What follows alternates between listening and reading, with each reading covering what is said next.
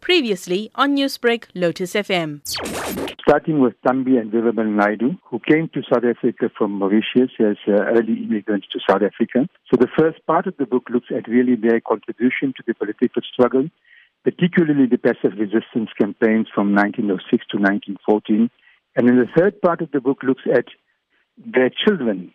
Uh, that's uh, Samni Naidoo and Amma Naidoo's children. Five of them, it's Indres Naidoo, who then went on to become a member of Umkhonto we was involved in sabotage campaigns against the apartheid state in the early 1960s and was convicted and served a 10-year sentence in Robben Island uh, with, with Nelson Mandela and others. Uh, we look at Prema Naidoo, who is a, a, central figure in the ANC today, a former councillor in the city of Johannesburg.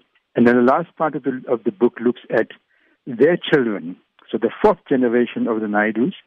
Uh, prominent amongst them is Kuben Naidoo, who today serves as a deputy governor of the South African Reserve Bank.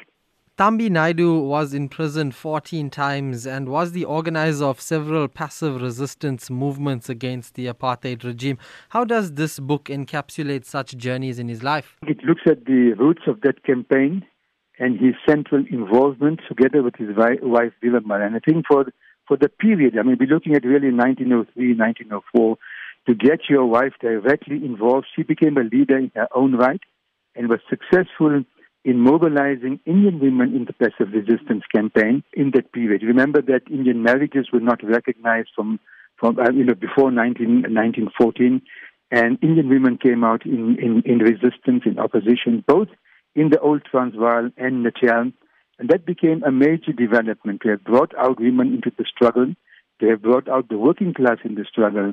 I think that was the most important contribution of Thambi and Virabel Naidoo. How would you describe the need to know such stories of Thambi Naidoo in South Africa in this day and age? I think it's absolutely important. I mean, even even among the Indian community, if you look at the younger generation, they are not aware of these major contributions that this family, the Kachalia family, the Dadoo family made to, to our struggle. Monty Naicker, for example, Many of our young people don't know.